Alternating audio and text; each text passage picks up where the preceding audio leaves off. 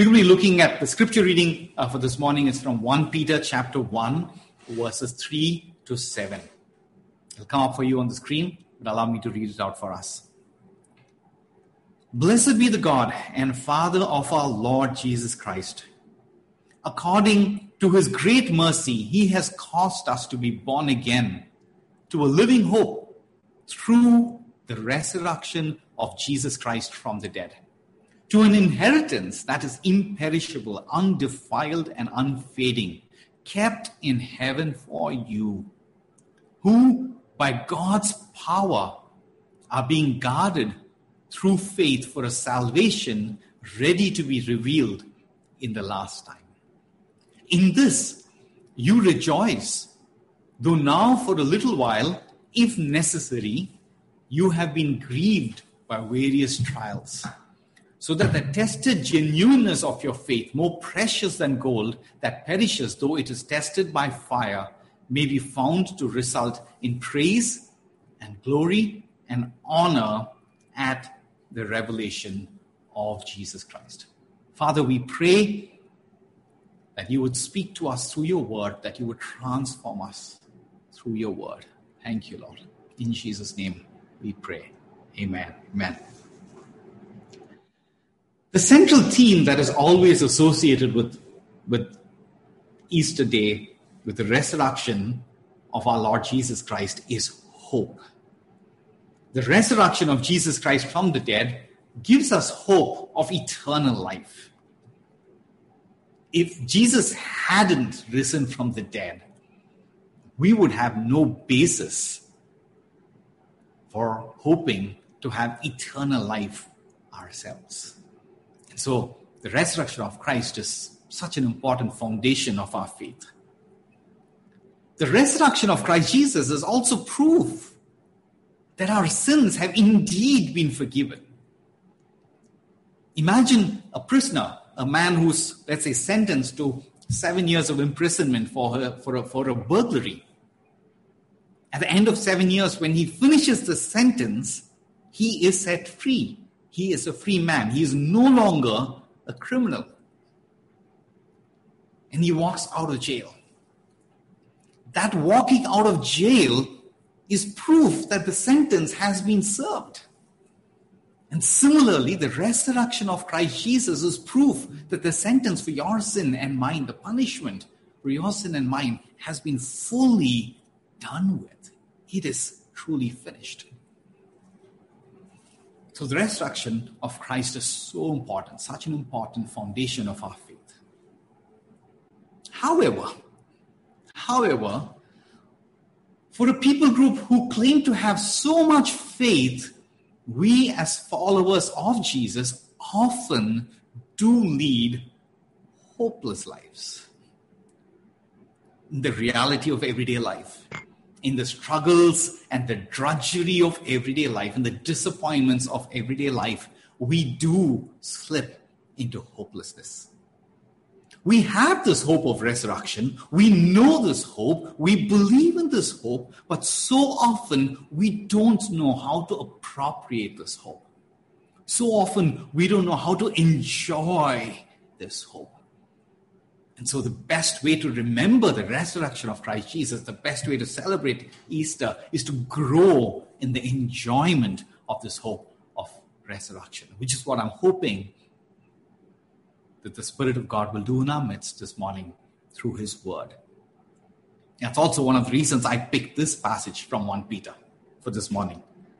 This passage doesn't just inform us of the great hope that we have, this passage actually helps us experience and enjoy gospel hope. So, there are three things that I'd like to draw for us from this portion of scripture that we read this morning the gift of hope and how to enjoy it, the relationship between grief and hope, and the test of hope. The gift of hope and how to enjoy it, the relationship between grief and hope, and finally, the test of hope. Let's look at the first thing the gift of hope and how to enjoy it.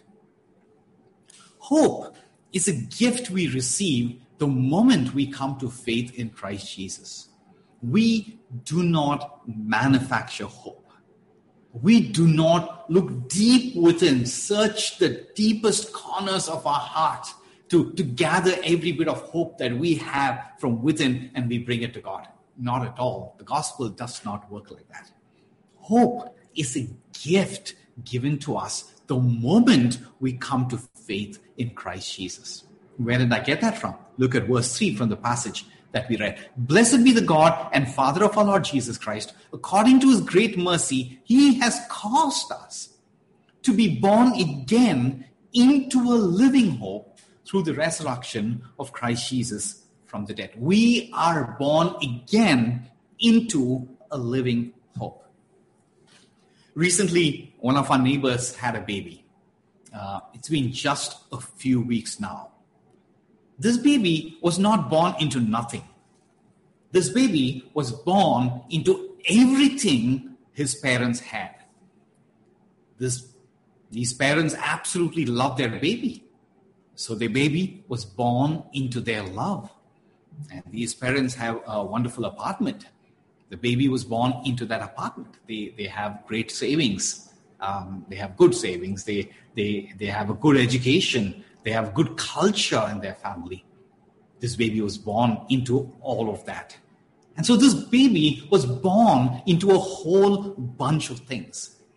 Similarly, every one of us who believes in Jesus is born into the living hope.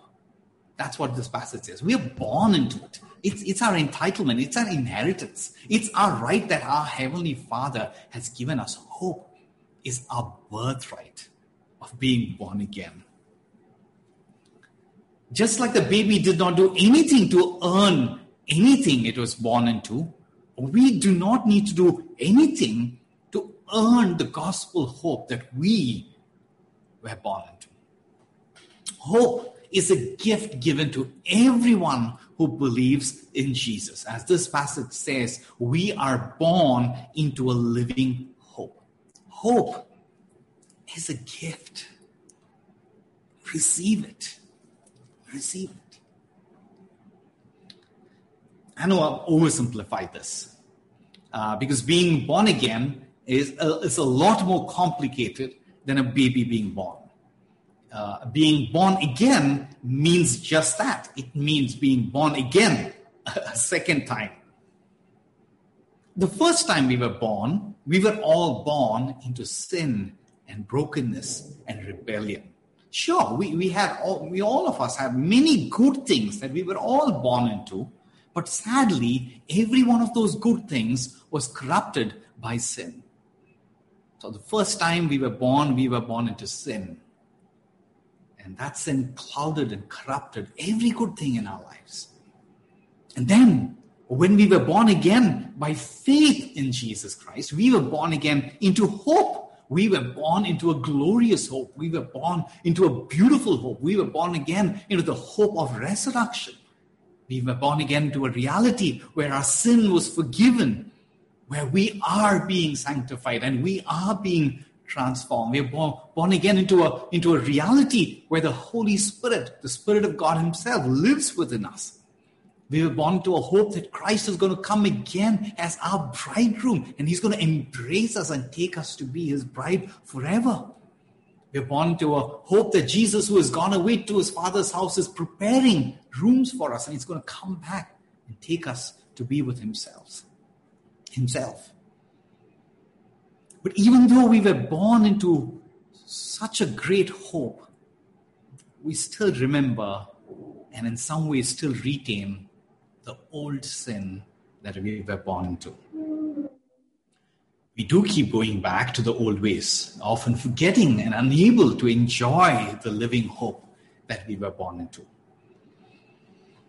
How do we leave the old ways behind? How do we learn to enjoy and appropriate the hope, the living hope that we were born into.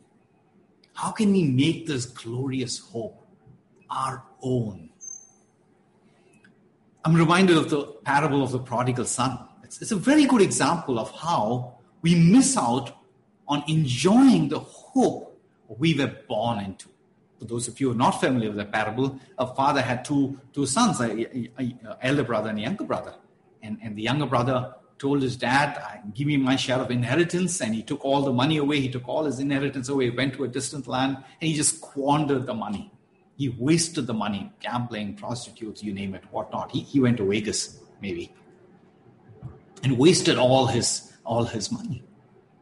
And then when there was nothing left, nowhere to go, he was humbled. He realized his folly. He repented and came back to the father. The father welcomed him. That's that's a parable.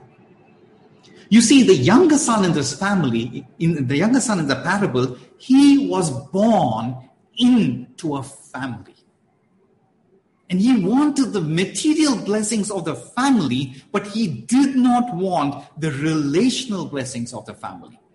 He wanted the father's money, but he did not want the father's fellowship. And so he lost the hope he was born into. That's exactly how we so often deal with our Heavenly Father. We want His blessing and we want to walk away with His blessing. We don't want His fellowship.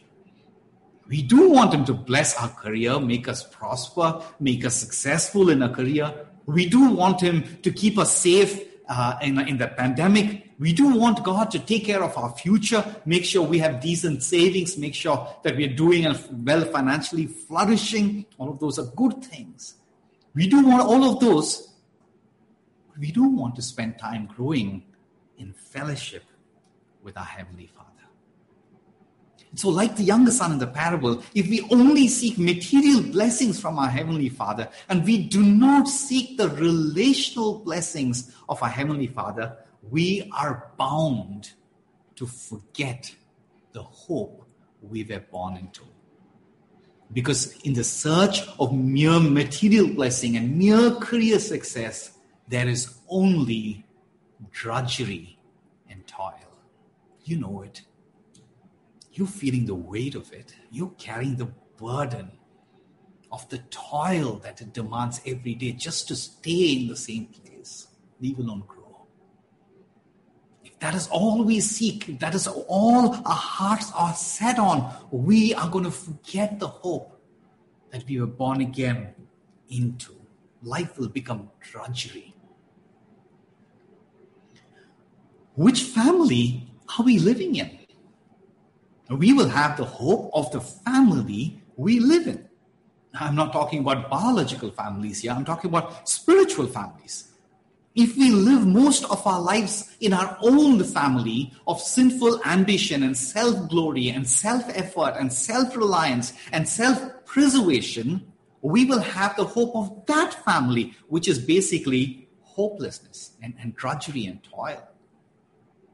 But if we live in God's family, in relation with our Heavenly Father, in the family that we were born again into, the family of faith in Christ, love and service, then we're going to enjoy living in the glorious hope of resurrection that we all have in Christ Jesus. Hope is a gift given to every believer who is born again by faith in Jesus. But the question is are we living in the new family, functionally, practically, on a day to day basis? Are we living in the new family we were born again into? Or are we slipping back to the old family of sin and death? And that's the first thing I wanted to draw out for us from the passage. That hope is a gift. And how do we enjoy it? We enjoy the hope by being in relational communion with our Heavenly Father who adopted us into his family by the death and resurrection of his son, Christ Jesus. The second thing I'd like to draw for us from the passage, the second thing this passage is calling us to consider is the relationship between grief and hope. Relationship between grief and hope. Look at verse 6. In this you rejoice, though now for a little while, if necessary, you have been grieved by various trials We've all been born again into a living hope. And yet, every one of us, without exception, we have to face grief from many trials of life. And this poses a major challenge for, for pretty much every one of us. this poses a huge challenge for us because most of us, we are binary beings. We are binary beings. What this means is that at any given point in time, we can only deal with either hope or we can only deal with grief. We are binary beings. For most of us, it is most often either this or that. Either grief or hope. We struggle to navigate both grief and hope together at the same time. The lockdown has taught us that. We keep slipping back between these two realities. Both of them are realities. Some of us tend to lean more on the hope side. We are optimists. We are quick to hope and we are slow to grieve. Maybe never to grieve. This may sound like a good thing, it may sound like a jolly good life, but it is not. These kind of people lack empathy. They are unable to mourn with those who are mourning. Those on the hope side of the, of the binary equation tend to suppress their emotions. They live in denial of their emotions and they live in denial of other people's emotions. I, I know it. I'm very familiar with this because this is me even though these kind of people are quick to hope, their hope is not very strong. Why is that? Because you see, their hope has not endured grief. Their hope has merely ignored grief. This is one side of our binary nature. The second side of the binary of our binary nature is the second kind of people. The second kind of people are quick to grieve and they are slow to hope. They brood. They, they, they may be more empathetic, but, but they tend to pamper you in your grief. They tend to focus more on the pain and the hurt and the brokenness of the world. If they, these people, if they hit a downward slide in their emotions, they keep sliding down and down and down and down and they get angry with you and accuse you of not showing enough empathy if you point them away from their pain and point them to Christ. Those on the grief side of the binary equation tend to indulge their emotions. They, they acknowledge and value their emotions more than they value truth. Most of us are binary people. We can either deal with hope or we can deal with grief. We cannot deal with both at the same time. But the gospel is not binary. The gospel is wholesome. The gospel enables us, it empowers us to look at both, to, to deal with both grief and hope at the same time. It's the only paradigm in the entire world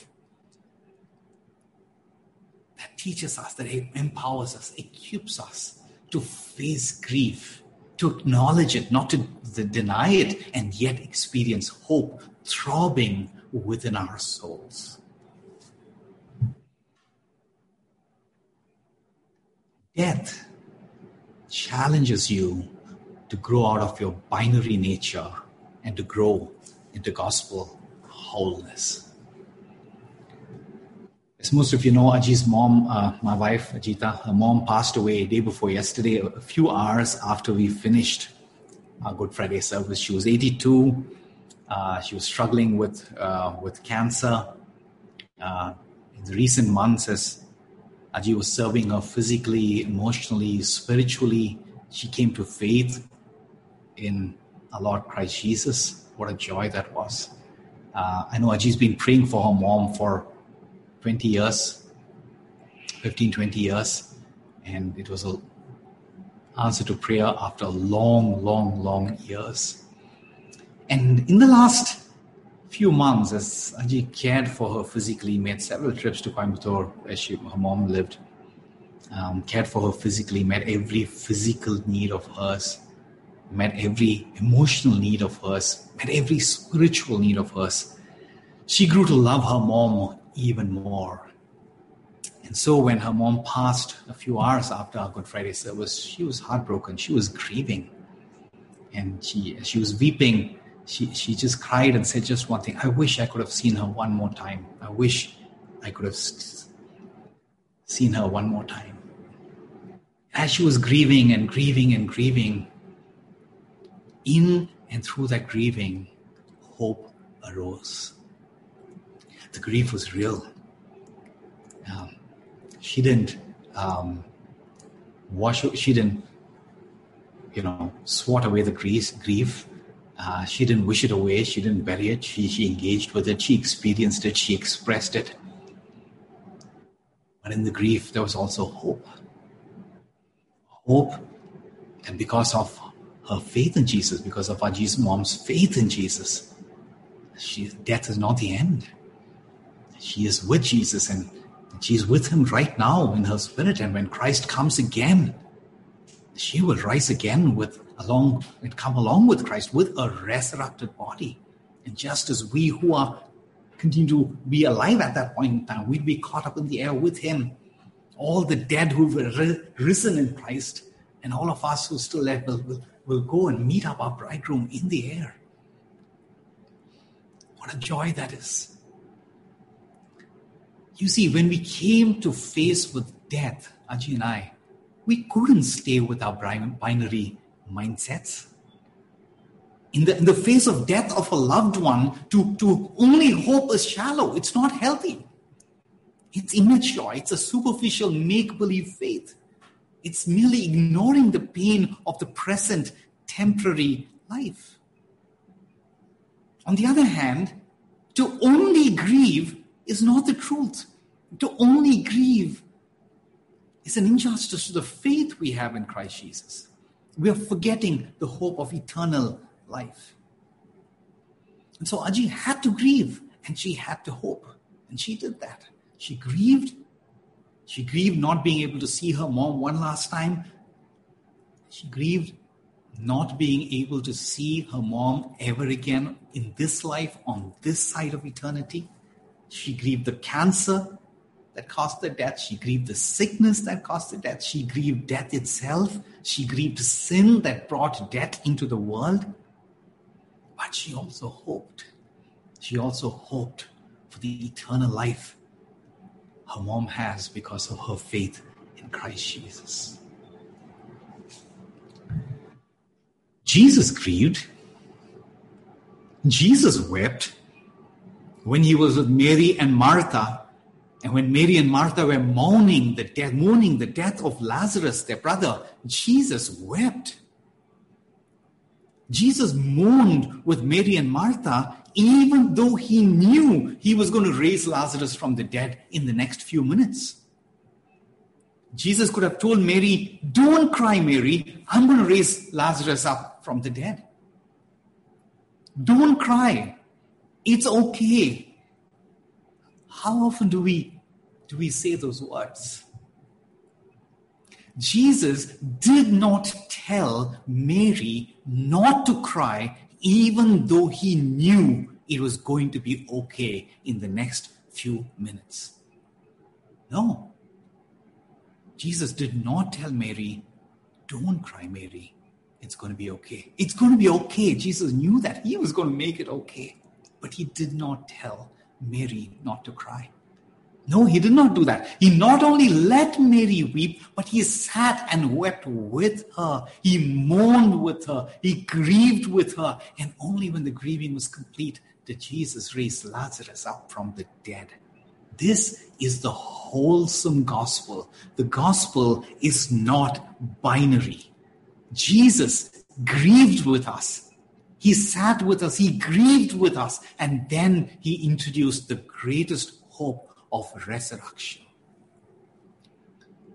The gospel equips us to overcome our binary limitations and give us a hope that can look at grief straight in the eye and overcome it.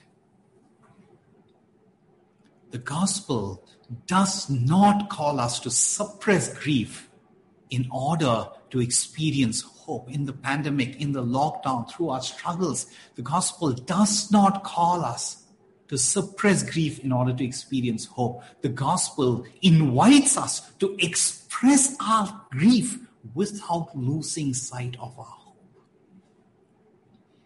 To not grieve is an error, but to grieve in, in a way we lose sight of our hope is also an error. So the gospel invites us to express our grief, not suppress it. Express our grief without losing sight of our hope. Romans chapter 4, verse 18. Against all hope, Abraham in hope believed, and so became the father of many nations. Just as it has been said to him, so shall your offspring be. Abraham knew, the Bible says, that his body was as good as dead. You see, his hope was not a hope that was based on denial.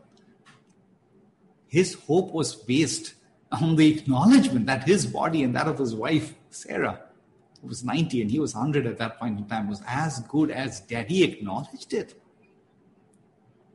I'm sure he grieved it. And yet, in that grief, in that grief stood hope. Greater than the grief, stronger than the grief. So, this Easter, as we celebrate the resurrection of Christ Jesus, we do not need to pretend grief doesn't exist. We need not ignore whatever grief we may be facing. We don't have to ignore it. Career failure, a career not being as successful as we were hoping it would be, relationships not being what it is, um, just maybe just the monotony of our lives, purposelessness of our lives. Acknowledge it, grieve it, own it, own it. And in and through it, see the hope that we have in Christ Jesus. We acknowledge the grief, and then we, we see the hope that we have in Christ Jesus. Because hope that has not endured grief is no hope at all. Hope that has ignored grief or, or, or pretended grief doesn't exist. It's not real hope. Hebrews chapter 12, verse 2 Jesus, for the joy set before him, endured the cross. For the joy set before him, Jesus endured the cross. That brings us to the third and the last thing I wanted to draw for us from this passage the test of hope. The test of hope. Why do we have to endure grief? Why are we even walking through the season of already but not yet? Why, after Jesus has already died and we, we sung, didn't we? It is finished. It is sin is dealt with, death is dealt with. Why, after the, even the death and the resurrection of Christ Jesus, why has Christ not yet made this world beautiful again? Why does God allow his beloved redeemed to still suffer in a broken world? Why does God allow his beloved redeemed to still suffer in a broken world? The answer is right here in this passage. Verse 6. In this you rejoice, though now for a little while, if necessary, you've been grieved by various trials, so that, that's the answer, so that the tested genuineness of your faith, more precious than gold that perishes, though it is tested by fire, may be found to result in praise and glory and honor at the revelation of Jesus Christ. God allows his beloved redeemed to live in a broken world so that their faith, when tested by fire, can bring praise and glory to Christ Jesus. The testing of our faith and the hope we demonstrate, we receive and demonstrate in our grief and in our struggles brings glory to Jesus. It brings glory to the Son of God. Our hope and endurance in struggle and grief brings hope, brings glory to the Son of God. Oh, it will be worth it. When we endure in hope, all our sufferings, all our grief will be worth it when one day we see Christ face to face and we see Him glorified as a result of our endurance in hope. when our grief and when our suffering, when our hope in the midst of those grief and suffering brings glory to Christ Jesus, oh, on that day we will look back and say, This was worth it. You see, the gospel is not just about us. The gospel is not just about our salvation. The gospel is not just about our justification, our sanctification, our glorification. It includes all of that, absolutely yes. But the gospel is also about the glory of God. God being glorified through the redemption of fallen humans. God being glorified through the redemption of all fallen creation. we must not lose sight of the glory of God in and through the journey of our salvation. The journey of your salvation and mine is meant to bring glory to God. God is meant to receive glory through the lives we live. We were redeemed for His glory. And so when we go through grief and suffering and trials and tribulation in hope, we bring glory to Christ Jesus. So let me close with a final thought. The more we partake into the living hope we were born again into, the more glory we bring to God. The more we enjoy and exercise the living hope we were born again into, the more glory we bring to God. Let me repeat that. The more we enjoy and exercise the living hope we were born again into, the more glory we bring to God. And as we remember and celebrate the resurrection of Christ Jesus this morning, may our hope in Him, even through grief, bring Him glory. And God's people said, Amen. Father, we thank you for your word we surrender, Lord. 40 days of surrender.